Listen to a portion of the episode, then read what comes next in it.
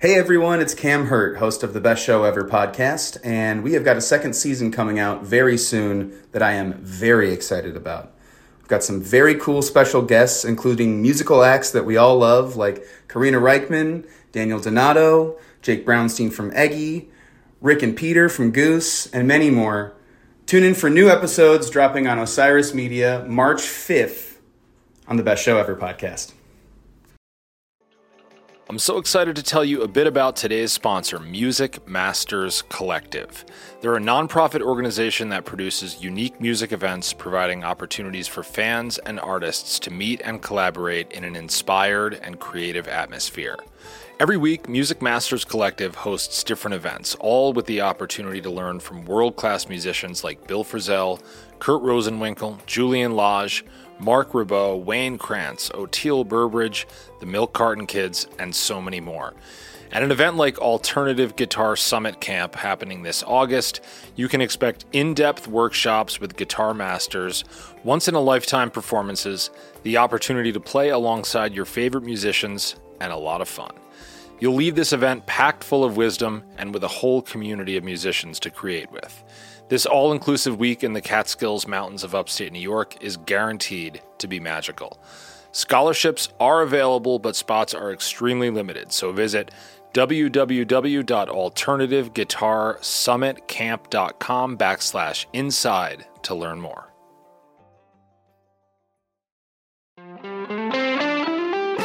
Hey, music fans! We wanted to let you know about Music on the Mountain, a show that will feature Anders Osborne, Dogs in a Pile, and Saints and Liars.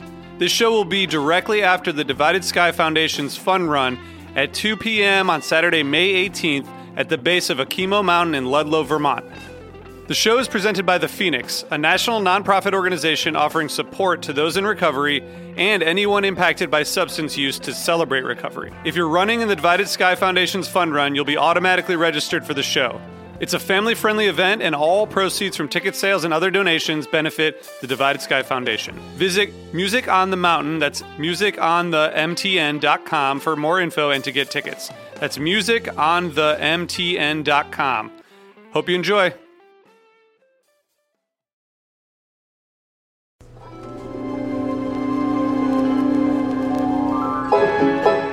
Welcome back to Inside the Musician's Brain.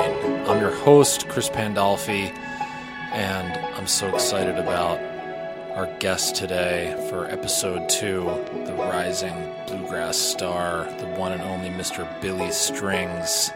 I've been lucky to get to know Billy and play with him a bunch of times over these past few years including multiple distinguished tours of duty with the Bluegrass Generals. That is my side project with Andy Hall from the String Dusters, where we bring together players and writers, singers from across the bluegrass and acoustic music spectrum to get together and learn each other's songs and make music. And we have anchored the Generals with a two night run in Denver every year, but we've also made the rounds and gotten out to a few different festivals, and uh, it's been a great chance to get to know and jam with all kinds of just killer players from our from our world. And Billy was the mandolin player in his first tour of duty with the Cheese Guys, Billy and uh, Keith Mosley on bass.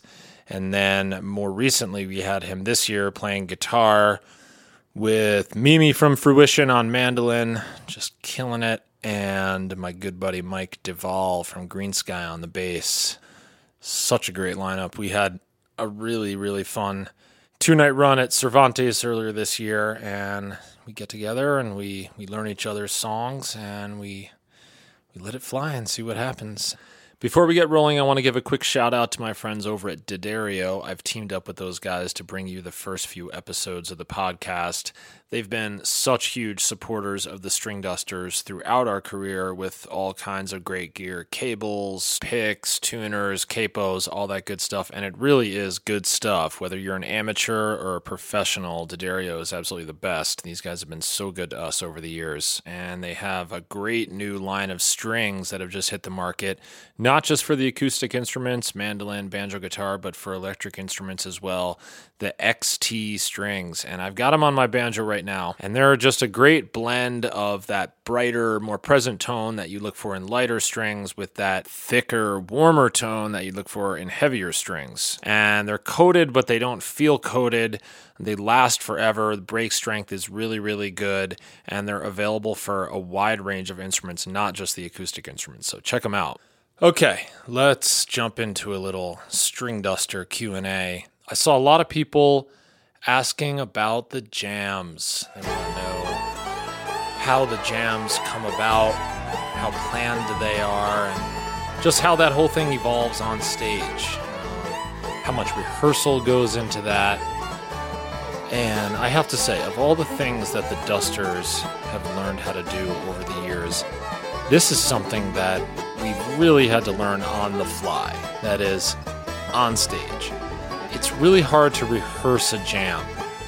You can plan how the jam is supposed to go and maybe have some tricks to kind of get in or get out of it, but what happens in that space is really something that can't be done without an audience. And so you have a plan and you know that it's coming, but you really have no idea what's going to happen, and that's that's the fun part. That's the fun part for us, and that's the the fun part for the audience. So, just to kind of zoom out a little bit for the uninitiated, the jams are those times on stage when we launch into the void together and create something totally spontaneous on stage.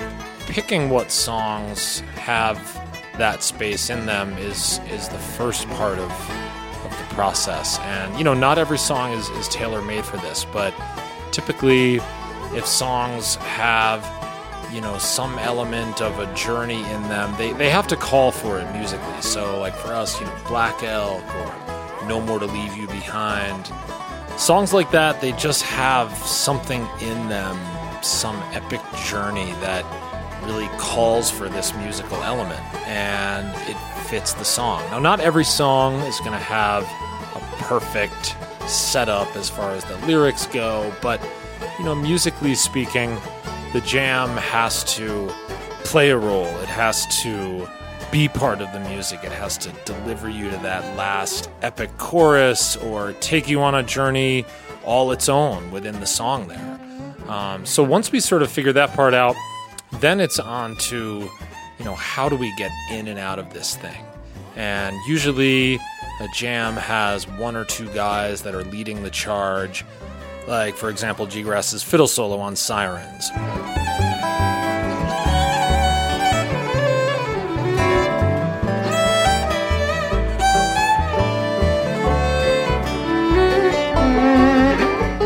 So that person or those pickers, they set the tone and they start to take us somewhere.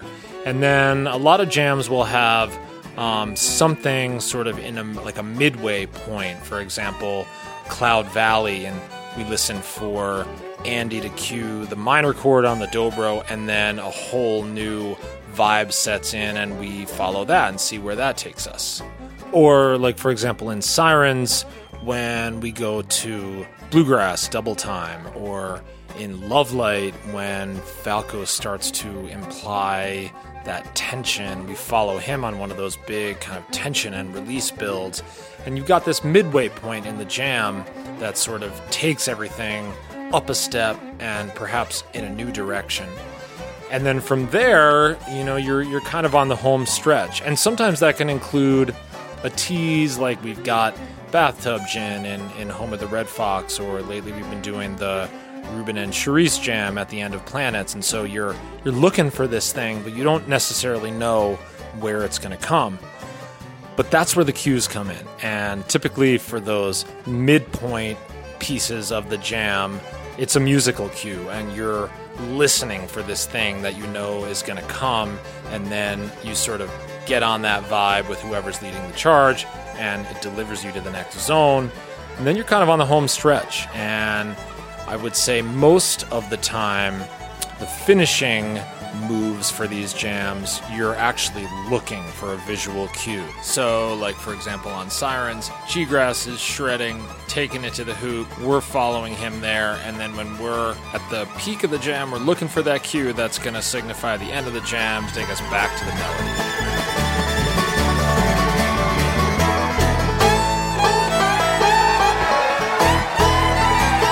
That's such a key aspect of the jam is for the soloist for the leader or leaders to feel it out and to be in tune with the music and to know okay here we are at the high point. It's time. Make the cue. Boom. Into that last chorus. And there we go. Now getting back to that question of rehearsal the cues and the devices that we use to kind of get from one place to another will rehearse those. And if we're in sound check and we're dusting something off that we haven't played for a while. We'll go over the cues, but the actual musical part, the journey, the things that happen on your way from point A to point B, that's all on the fly. And that is one of the most fun parts of the show every night for me, I know, and I think for my bandmates as well. It's even if you're not the soloist, it's just an exciting moment in the show where, you know, as a role player, like so for example on the banjo you know finding rhythm parts that support that lead part and really being open to the point where it can be something completely different every night. And we'll reference that classic Phish world terminology type 1 and type 2 a type 1 jam is sort of just a, a long solo, I would say, something that stays within the vibe or the chords of the tune. And then a type 2 jam is where you completely leave the initial structure that you started in and you go to completely new places, new chords, new tempos, melodies, all that good stuff. And then you got to figure out how to get back home.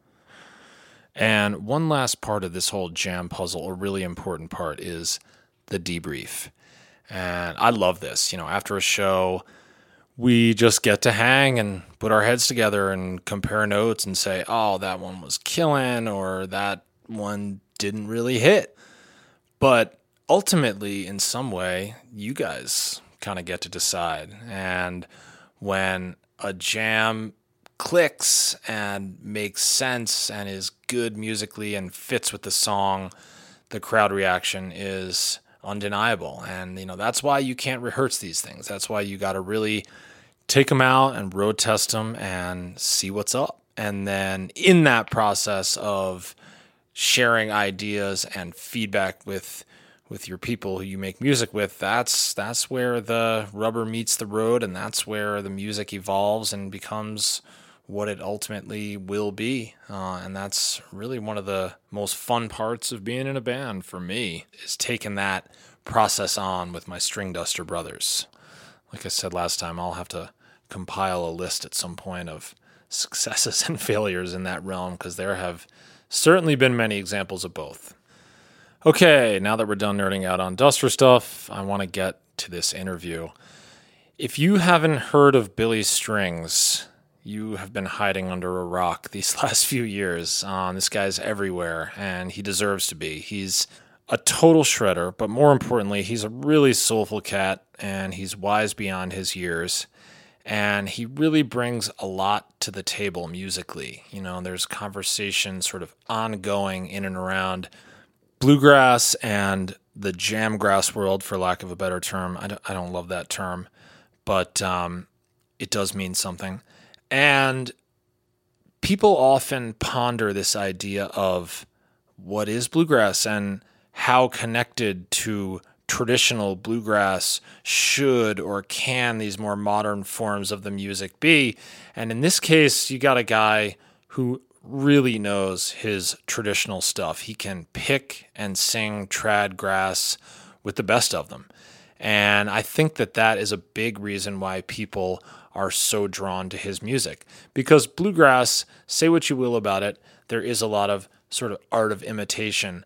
But the music, especially in its original forms, you know, Flatt and Scruggs, Bill Monroe, and then on to all these heavy second generation cats from Tony Rice, Bela Fleck, Sam Bush, Jerry Douglas, and great bands like the Seldom Scene, the music is deep.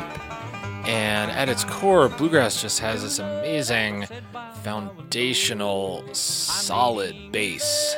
And people really connect to it the amazing harmonies, and of course, just the virtuosic playing. I mean, it's daunting to be a bluegrass guy sometimes. I remember when I was living in Nashville, it's like the guy who delivered your mail could play five instruments better than you could play your main instrument and that's just the way bluegrass people take it on. Um, you know, especially when they look back at those founding fathers of bluegrass, man, the music is just so good. And I think when you mix that with the kind of mojo that a guy like Billy brings to the table, songwriting, a modern sensibility about where the music can go, all the jamming, and then, of course, the live presentation, lights, and all that stuff, you have something that is really appealing. And the results don't lie. People are coming out to these shows and they are excited about the music.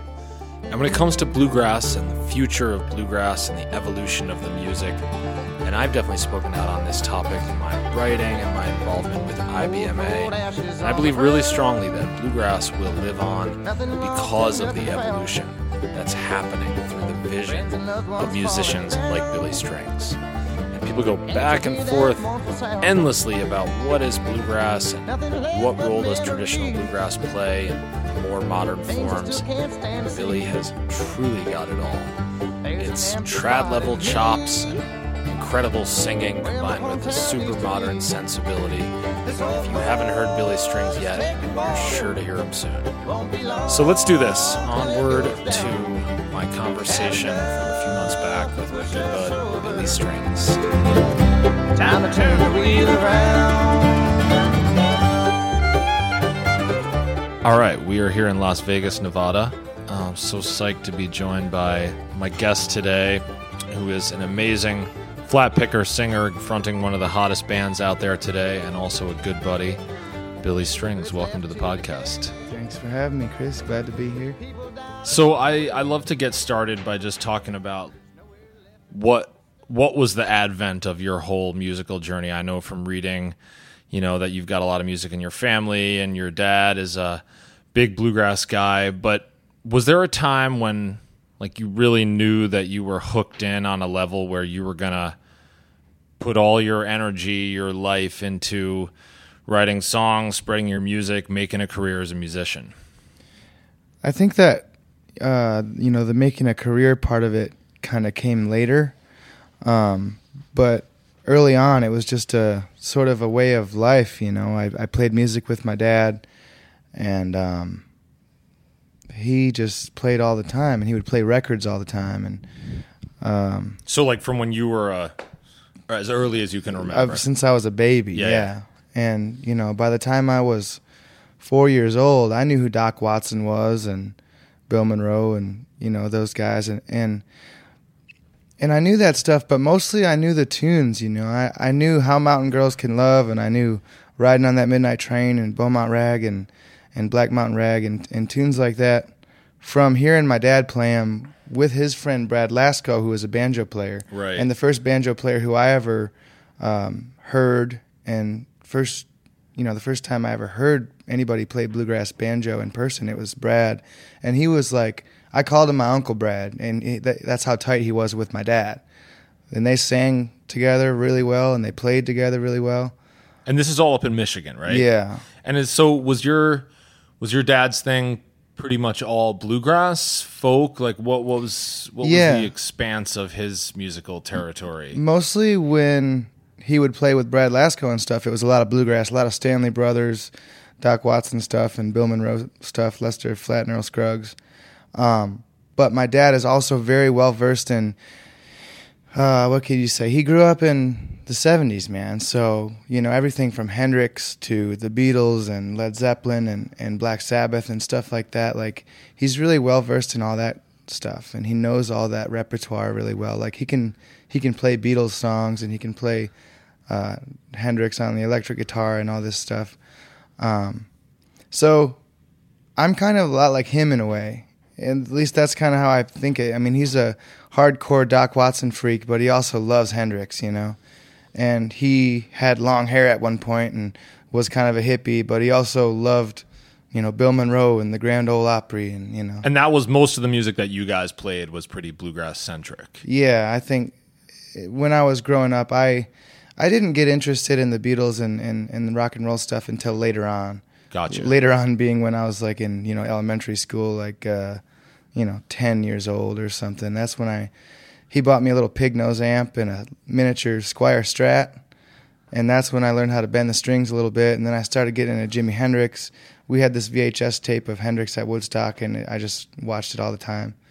And your dad, you, you, you can hear Billy's dad on these memories of you, right? On Right. Turmoil and Tinfoil. Yeah, that's him singing on there with me.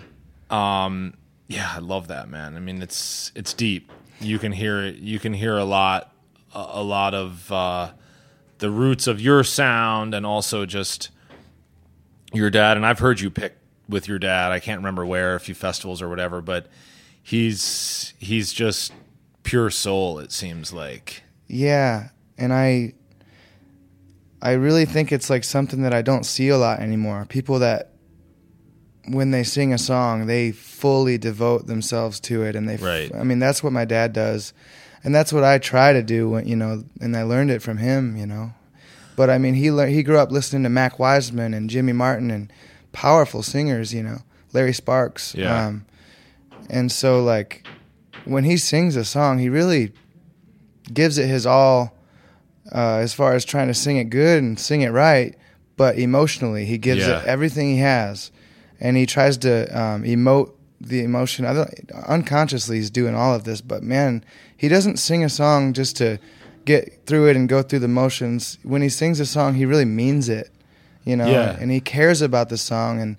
Maybe it reminds him of his mother or something like that, but it's very like a sentimental thing to him, and you can just tell by the way he's singing it, you know. Well, he has clearly passed that on to you, and I know that you know probably a lot of a lot of our listeners have already checked your stuff out. But for those who haven't, I just really appreciate that about what you do, and have always noticed that in your playing. It's just it's got all the technical elements, the tone, timing, all that stuff, but what really shines through is is the soul factor.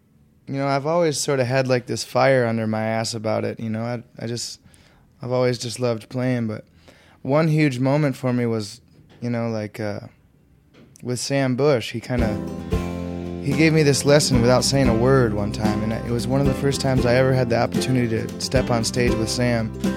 And I was, you know, probably like 21 years old, and um, and it was this big bluegrass jam and you know i went up to the front and i took my little solo or whatever then i circled around way to the back of the stage and i figured well i did my break and you know i'm not anywhere near a microphone. I'm going to lean over and have a drink of my beer. And right when i did that i looked over and sam bush was sitting right next to me and his eyes were closed and he was playing the shit out of this song the rhythm just chopping the hell out of it giving the song every single ounce of energy that he had for the sake of the song. And I felt like such a child for literally stopping playing and taking a drink of beer for a minute when it's like, dude, we're playing a song right now. Like, Right. you know, are you not gonna at least give the song like a hundred, per, like you, your full attention? Yeah. Like, what? What makes you think you can just stop? You know? God and that bless was Sam Bush. I know, and he didn't have to say a word, and it was like, oh, okay. Like when you go into a song, you know, give it respect. You know that's that's amazing because we reminisce about that Sam Bush factor too, and when he did Bluegrass Generals, which um, we've had Billy for uh, an early installment of Bluegrass Generals on mandolin, and and coming up again here in late April um, on the guitar. So psyched for that man! Yeah, I can't wait, Can't man. wait for that. Um, but when we had Sam, I'll never forget. We were sitting backstage at Cervantes. You know, no windows. It's like 2 p.m. Hours till the show, and we're running over tunes. And I look over, and the dude is like headbanging. You know, three feet away from me. you know, like playing, run, running through it, songs on. he's probably played a million times. But that, and and he's another great example of just the full commitment factor. And you know, once the music starts, like I said, like in a world where people can get, I think, overly concerned with the technique, it's just like, here we go, shut that off, dig in, and just commit to the thing and do go. it. You know, it's kind of it's crazy too. You know, it's like sometimes you walk off stage and you have one of those nights where you feel like you're just kind of. Sometimes you feel like you really have to force it, or sometimes it just comes really easy. And on those days, you're like, man, what were we so afraid of? You know, like, uh, you know, So what what do you think that is on those days when it's a little more of a grind? I mean, what what amounts to that? I think it's just a mental thing. It's just like it's hard to get to that spot where you walk on stage and it's just like everything's fine. Me, I guess I get a little like nervous or worked up before a show, you know, like oh, everything's got we got to make sure the set list is just right and this and that and you know. And usually the shows that are the best for me is when I'm not like that. When I'm just like, "Oh, whatever, yeah, let's just put that song there. That'll be great." and then you go up there and you kind of have the same mood like that and it's like yeah let's just just go up there and do your thing and do the best that you can absolutely possibly do and that that you know will be great I read I read in an interview you quoted Colonel Bruce Hampton saying something like take the music seriously but don't take yourself too seriously. yeah totally And I I just dig that on so many levels cuz that speaks to that same thing of like we're so committed to the music obviously, but to take ourselves too seriously that sort of like prevents you from being all the way in the moment with you know your bandmates and probably more importantly the audience Yeah. you know? And on those days when it flows man it's just like well, yeah why is this so easy today? Yeah. You or know, what but- was i so worried about every other time? Right, You know, exactly. it's like you can we can do this. But you know um all those huge moments like that you know that moment with sam all the moments with my dad growing up the first time i ever uh, played Beaumont Rag correctly, and my dad just busted out laughing and reached over and squeezed my little hand with my pick in it, you know, and I'll never forget those moments, and, and those those are what what drive me and keep me going, you know, and and uh, I think just being around my dad when I was young, seeing him singing and playing, and you know, he never was like a professional player. These are just around the campfire um, or in my kitchen when Yeah, we have friends over. My parents, you know, they'd be smoking and drinking and playing music and just having, you know, friends and family and uh, good times, you know. And I would notice, I remember noticing when I was very young, just pretty much the joy that my father brought to those parties. And people would sing along and people would, you know, jam out and they would just love the music. And my dad was just sitting there singing his ass off.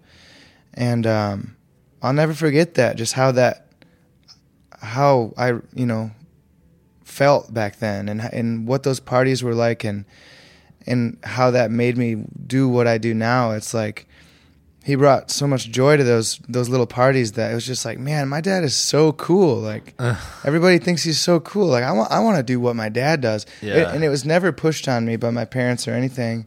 It was never like, you know, you should play or anything. It was like, no, I want to learn how to play cuz my dad is freaking awesome. That's so that's so pure. I love that, you know, and you're lucky. I know. That's yeah. awesome. a lot of people i'm sure like you know if their dad is whatever they do i mean i think a lot of times we want to break the mold and a lot of times maybe if your dad was a you know a car salesman or something you'd say hell no i don't want to do that i want to do you know i want to be a musician or something. Well, there's also something really cool about the fact that he it wasn't necessarily his career, yeah. You know, and the idea that you came to it in sort of that classic like bluegrass kind of oral tradition way and it wasn't about making a living, it was just about going all in and and the joy and What is a city without its music? The legacy of the New York Philharmonic is incredible. Nearly two centuries of history. That's a lot of music and a lot of stories. I was sitting on stage for the very first time thinking, I can't quite believe this is happening. Join me, Jamie Bernstein, as we explore the history of the New York Philharmonic. It's the NY Phil story made in New York, a podcast about a city, its people, and their orchestra. Listen wherever you get podcasts. You know and the music, the words, the songs and just yeah, it let- was letting them have a life. It was about that. It was about the music. You know, we worshiped Bill Monroe and Doc Watson around my house when I was growing up. You know, we these guys are larger than life to us. You know, Yeah. they're the songs and the way those records sound, you know, and just I would sit there with my dad when I was a little kid in our underwear and like listen to records, you know. I, I'll never forget some of the stuff that he showed me, you know, when I was I mean, I remember exactly the day that I first learned about David Grisman, and it was like a thing, you know. My dad was like called me from across the house, you know, and I thought I was in trouble. He's like, "Get in here." and you know, I was like, "What?" And he's like, "Sit down," you know. And I'm like, "Okay." And he shuts the door behind me, and I'm like, "What did I do?" and he pulls out Doc and Dawg, and he's like, "This is David Grisman. You need to know this guy." And he like plays the record for me, and is like, "Listen to this mandolin," because he had just gotten a mandolin from you know for a, a birthday present from his sister Julie, so he was all geeking out on mandolin. So that's when he that. showed me David Grisman, you know, and then um, he did the same thing with Black Sabbath when I was a little older. When I was old enough to hear that first Black Sabbath record, he sat me down and showed it to me on his big freaking Altec Lansing speakers, loud as hell, you know, and it scared the shit out of me. I love that. Um, but he showed me Johnny Winter. I remember when he showed me King Crimson, um, and and and all the bluegrass stuff. I learned from just hearing those records, but like I said, a lot by hearing my dad sing those songs. All the Doc Watson stuff I learned through my dad. You know, my dad singing Doc's repertoire. That's how I learned all that shit. You're you're doing such a great job of taking all that more soulful side of bluegrass and pumping it into to what you guys are doing. It's awesome, man. I'm really Thanks, man. I, really that. appreciate that. You know, I feel like a lot of the time, uh, you know, what I guess I'm like most like complimented on or whatever is just like the fast, like headbanging, crazy shit. And I have been thinking lately that you know, it's like, man, I I used to sort of do more slow, kind of heavy singing songs. Like, you know, Dave Evans is another guy I should Oh, mention. yeah. Um, and as far as like keeping that stuff in my set and in my um, music, I think you'll always hear it in there because I just feel like you know that's that's a huge part for me to to, to give credit where credit's due um, with Doc Watson and, and Bill Monroe and, and people like that. So as much original music as I write, and that comes from a lot of different influences. I try to just get out of my own way uh, when I write stuff. And, you know, I don't try to write a bluegrass song or a folk song or anything. I just try to write songs. But no matter what, when I'm playing live, I'll always put, you know, Black Mountain Rag or How Mountain Girls Can Love or, you know, so I'll, you'll hear some classic stuff in there Yeah. always. Well, and that's why, you know, the question about bluegrass just comes up all the time these days. You know, what is bluegrass and where is it headed? And I I always say that the evolution is the thing that's going to keep the music alive. You know, if all it ever is is the art of imitation, then it's going to really kind of die on the vine, but that's why it's so great to have cats like you on the scene who are writing your own stuff and you know who are into Johnny Winter and Black Sabbath, but also play Beaumont Rag, and I think that's lost on traditionalists a little bit, um, just because they're stricter in their view. But you know, Yeah, as soon as they see that I plugged my guitar in, they uh, turn away. right? Well, you know, or you're that loss. I, that, yeah, I mean, you know, but it doesn't bother me at all, and I, I, I do think that, you know, um, it's it's growing. There's a lot of young people out there that are picking up the mandolin or Yeah. the banjo or the fiddle, and and um, it's really cool how that happens. You know, you see people come in from the other side. I mean, I learned about the Grateful Dead through bluegrass. I Right. learned, you know, first I knew bluegrass, then I knew David Grisman, then I learned that he played in Old and in the Way with Yep. Jerry, then I learned about the Grateful Dead. yeah, And like a lot of people are are deadheads, and they like Jerry Garcia played in a bluegrass band, and then, whoa, this is cool. What's bluegrass? And then they learn about Earl Scruggs, you know, and then it's like, Well, and that's and that that too is such a key part of why what guys like you are doing is so crucial to bluegrass is because you know I think if you're doing your thing well, it will open the door for your fans to look back and discover who Earl Scruggs is, who who Bill Monroe is, and that's a lot of injecting a lot of vitality into that older stuff. You know, whether it's totally present in what you do or not, you know, it's an, clearly an element of the show. But um, but man, that's such a key part of what's going on here, you know. Yeah. And I, I wanted to ask you about. Um, it's interesting. So you guys have how long have you guys been touring in your current iteration, your band?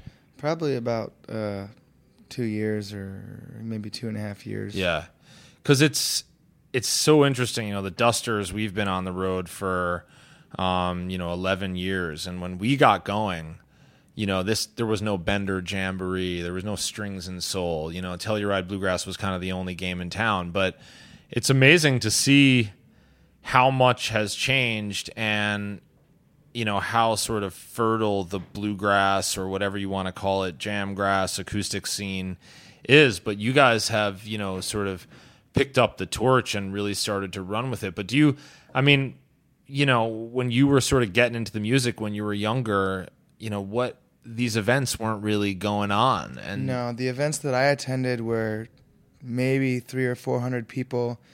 There was campers. Um, none of us ever made it to the main stage to see the band because we were out by somebody's motorhome picking all night. right right right And I honestly, I had no idea that this was a thing. I knew who you guys were, you know, and I knew who Green Sky was. Um, let's see, what year is this? I'm talking about 2011, 2010. I was still very oblivious, yeah completely oblivious to any progressive bluegrass scene. I, you know, my idea of bluegrass was Flatt and Scruggs, and my idea of a festival was uh, Charlotte Bluegrass Festival in Michigan, where it's you know, like I said, very old school. We're picking out in the campground, and um, it's just an old school traditional festival. And I moved up to Traverse City uh, from Ionia, Michigan, where I lived. And when I moved to Traverse City, I, you know, I didn't have any friends right away, so I developed this new sort of group of friends. And these f- friends listened to String Cheese Incident and and the String Dusters and Green Sky and and Yonder. yep And I was like, you know, I kind of at first I was like, what is this shit you guys are listening to? You know, it's like I heard Yonder and I was like, this is bluegrass. Like this is cool. Like uh, you know, but this is like I can tell it's like a newer like young guys. Yeah.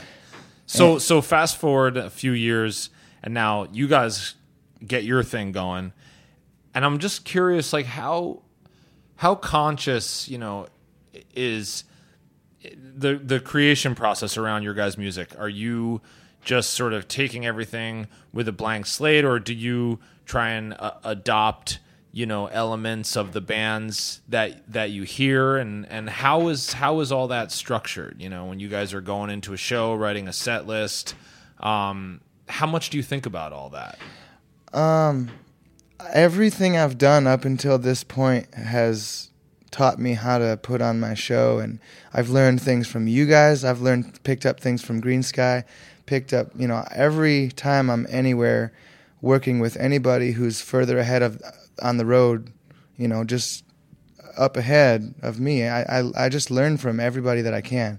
And I don't take any of that for granted, you know, like uh, I think spending time with Green Sky taught me about crafting a set list and really caring about that instead of just saying okay we got 75 minutes that's about 11 songs you know however many songs or whatever each night you know when i was on tour opening for those guys i realized how much time they spent on what are we going to do tonight to make tonight special Yeah. to make the folks that came to the show tonight what are we going to do to, to blow their minds and i never even like you know, I never even thought about that before. Really, it was like, okay, these we have a list of twenty five songs or whatever, and we're gonna play these ten tonight. Right. And So what's it process wise? What's it like for you guys? So you you play a show.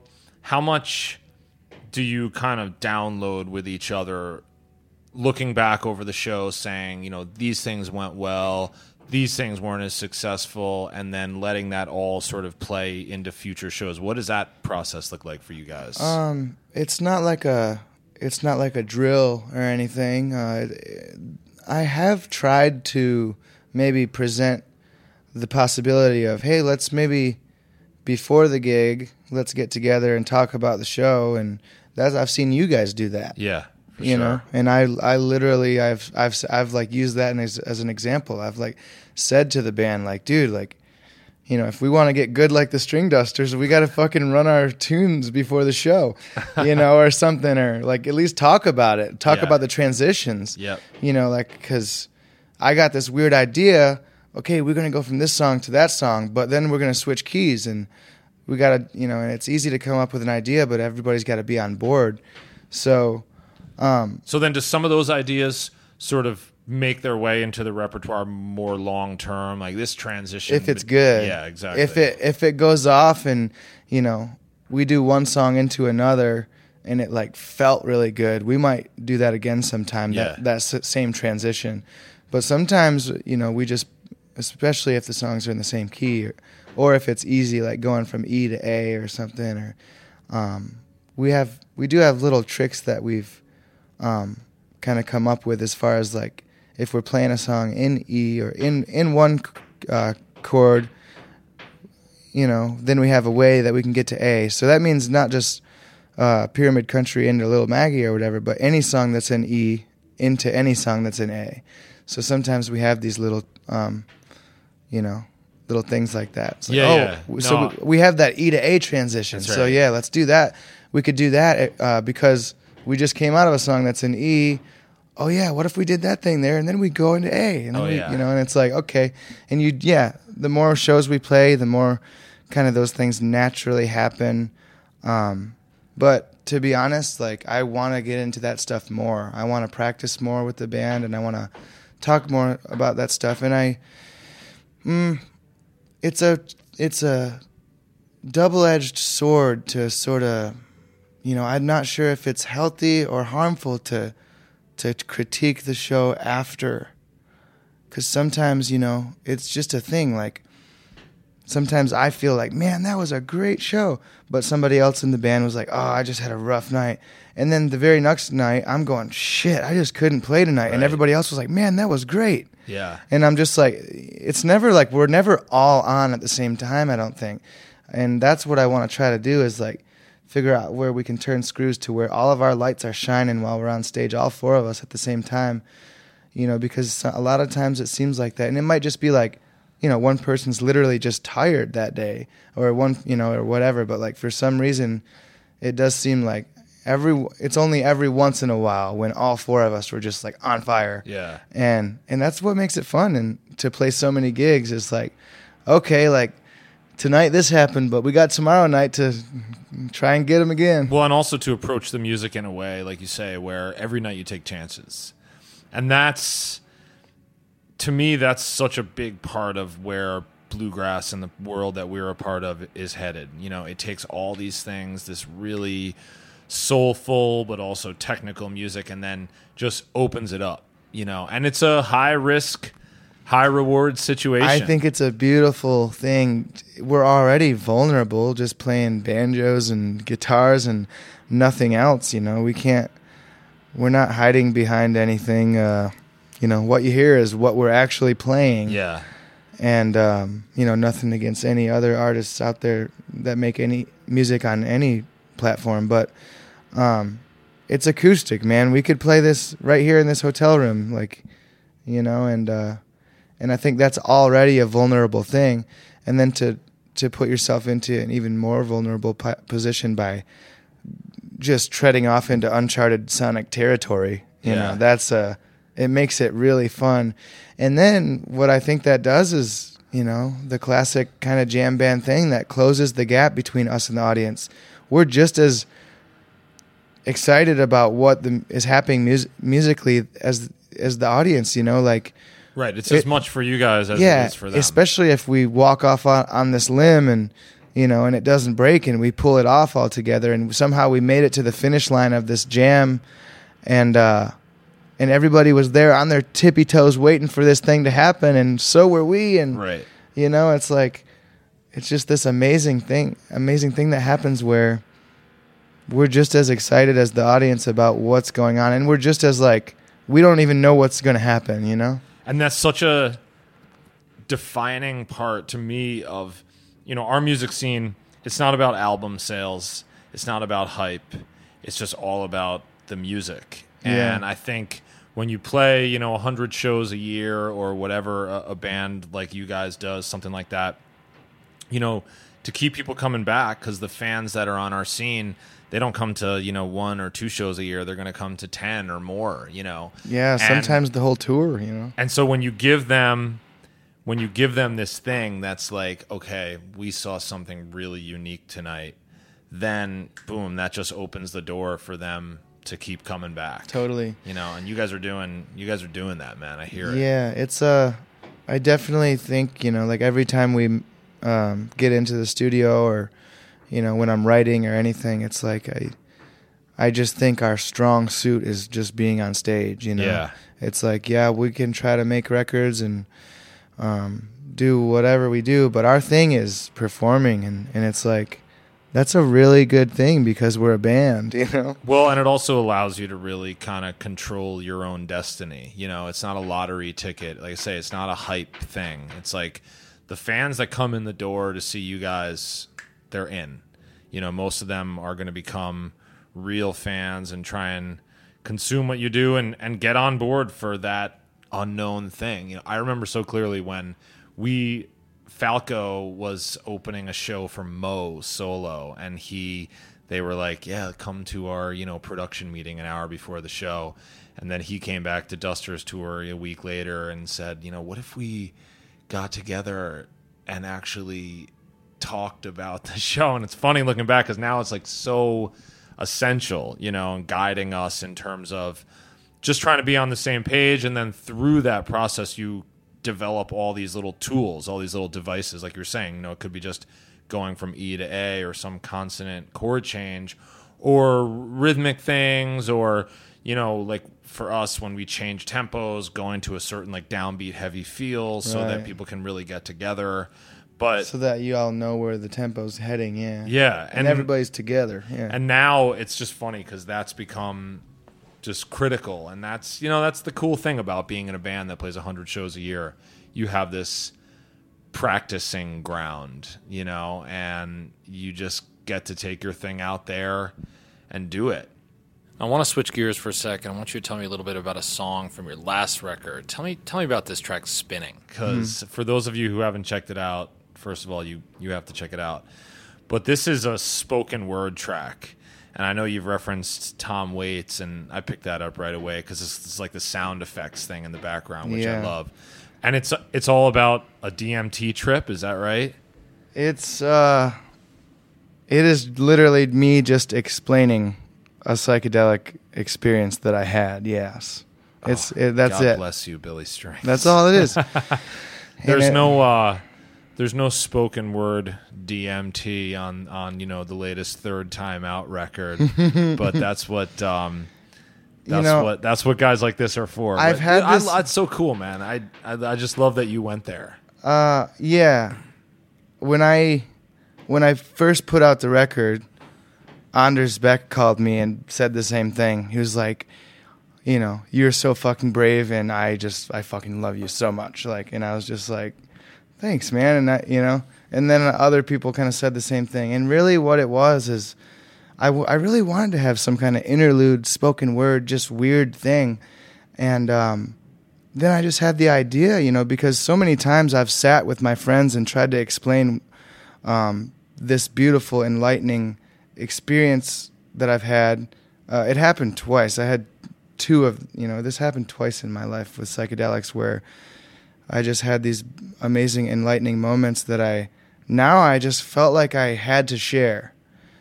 I wish everybody could maybe feel how how I felt like everything is connected like we're all part of this same thing, you know, like everything is all part of this big beautiful living spinning Yeah. working thing and we're all a part of that and we need to act like it, you know, and not pretend like we're uh, separate from that. Sure thing. And so I just feel like maybe people sometimes are, you know, we're walking backwards in a way as far as we're getting out of touch with nature and out of touch with what it really is as far as just to exist. Yeah. Um, and um, so that's why I put it on the record is because I felt like it was a very important thing for me. It changed who who I am.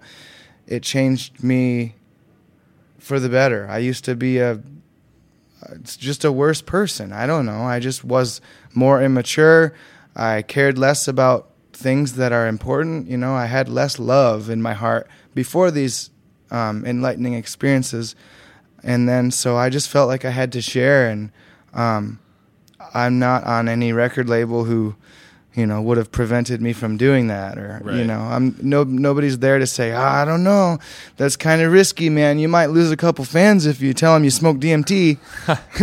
Well, I I commend you for that, man, Hmm. because I think a lot of those things, and there is a there is this sort of mainstream, not mainstream per se, but more mainstream thing going on around psychedelics. And there was, you know, that really popular book this past year, the Michael Pollan book about, you know, sort of a beginner's guide. And you know, I've had some of those experiences myself, and I think if we can tap into something that connects us more with each other what what a powerful enlightening thing sort of on a macro scale and i think that the whole trick of it is that it's just been so stigmatized over the years so Oh, absolutely. I a, mean, a thing like this spinning you know it just opens the door for people to try things be more open about them and um yeah i, I know i yeah, said it and my my intention is not to persuade anybody to try any substance ever. Um, but I just really wanted to share the message that I received. Is all. Well, and it doesn't, you know, and I think part of part of the the sort of growing consciousness around all of that is that it doesn't have to be a substance. It Yeah. doesn't have to be anything. You could go out on a hike, you know, and go backpack for the weekend, and you'll get the same thing. yeah, you know. meditating. There's there's a lot of doors that can open in front of us that, like I say, can just allow us to connect more with other people. And if that's, man, I can't think of any higher calling in terms of a message to give to people. Just this thing is out there, and like I say, it doesn't have to be any one specific thing. It's Yeah. just um, an open mind, you know, an open heart, and just more of a connection to your fellow people. Because, ooh, that seems like it's kind of under attack. We, and- we need that. Yeah, Yeah, we that. it's we definitely need that, and you know, um, we made the entire record already, and I just felt like we just need one more thing. We need like something different, not a song, not a tune. We need like a poem. We need like a. Uh, John Hartford is another um, Oh yeah. example of you know on his early stuff, Earthwords, um, and the Love album. There's a couple spoken word tracks on those where he's just sitting there talking like, "I love life," and I just want to sit here and talk straight to you, you know. Yeah. And, and and I just loved those tracks. So that was sort of my intention was I wanted to do something like that. Um, but once I recorded it, I recorded it just on my computer and you know, I was like smoking a bowl and just jiggling my keys and put, put just making weird sounds. And you know, I had this like ear trumpet microphone with like a bunch of reverb on it. And I was just like tapping on the screen and making those boing, those weird Yep, sounds and everything. And I was just I just did that. And I just like I sent it to our producer Glenn and he was like, "Oh, this sounds great. The track's a little gritty. Let me see if I can clean it up, but this is cool, man." And so, you know, that's the only track I've ever like engineered or anything too. And I just sent it, and I was like, "Man, what do you think about this? Can we put it on the album?" And he was like, "Oh yeah, this is wild." And so that's what you know. I love Glenn for that. You know, he's like, "Yeah, this is crazy, far out, man." yeah. You know. Well, good work, man. I I love the originality, and you know, Hartford, another great example, just Soul Factor X. You know, like these guys that you're referencing, and and you're doing a great job of incorporating all that into something that is really soulful and deep, really all your own. And um, yeah, man, I'm a big fan. Um, uh, Thanks, man. this has been super cool hanging and talking today, and I can't wait to see you guys play tonight, right? Yeah. Um, and we've got Bluegrass Generals coming up. Um, and I'm just excited for you, man. Excited to see what what lays ahead. And um, you know, you got a great band cooking, and you're sort of right in the center of this scene, um, and and just killing it, man. So Thanks, man. Congrats. Yeah, we're just uh, trying to keep it between the lines and you know, just trying to do good. Yep, yep. Um, well, Billy Strings, thank you so much for joining me today, and um, everyone go check Billy out when he comes to a town near you. He's he's absolutely killing it. Thanks well, so much, man. Thanks for having me, man. I appreciate it. Absolutely.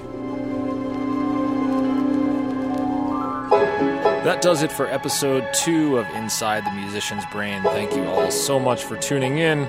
You can subscribe through Apple Podcasts and be sure to check back with us in two weeks for episode three, where I sit down to chat with mandolin and songwriting luminary Sierra Hull. Inside the Musician's Brain is a part of the Osiris Podcast Network.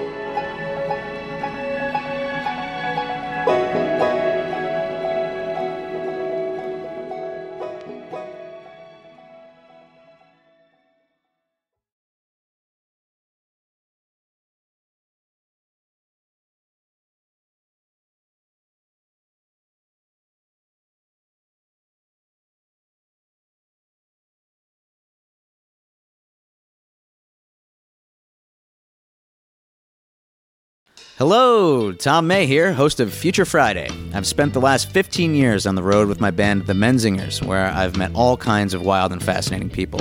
So I started a podcast. On Future Friday, I talk to fellow musicians about the moments that made them, their passions outside of music, and the curiosities that tie us all together. I've also talked to the likes of UFO researchers, magicians, soldiers, and documentary filmmakers, and I'm constantly searching for folks that can shape and change our view of the world.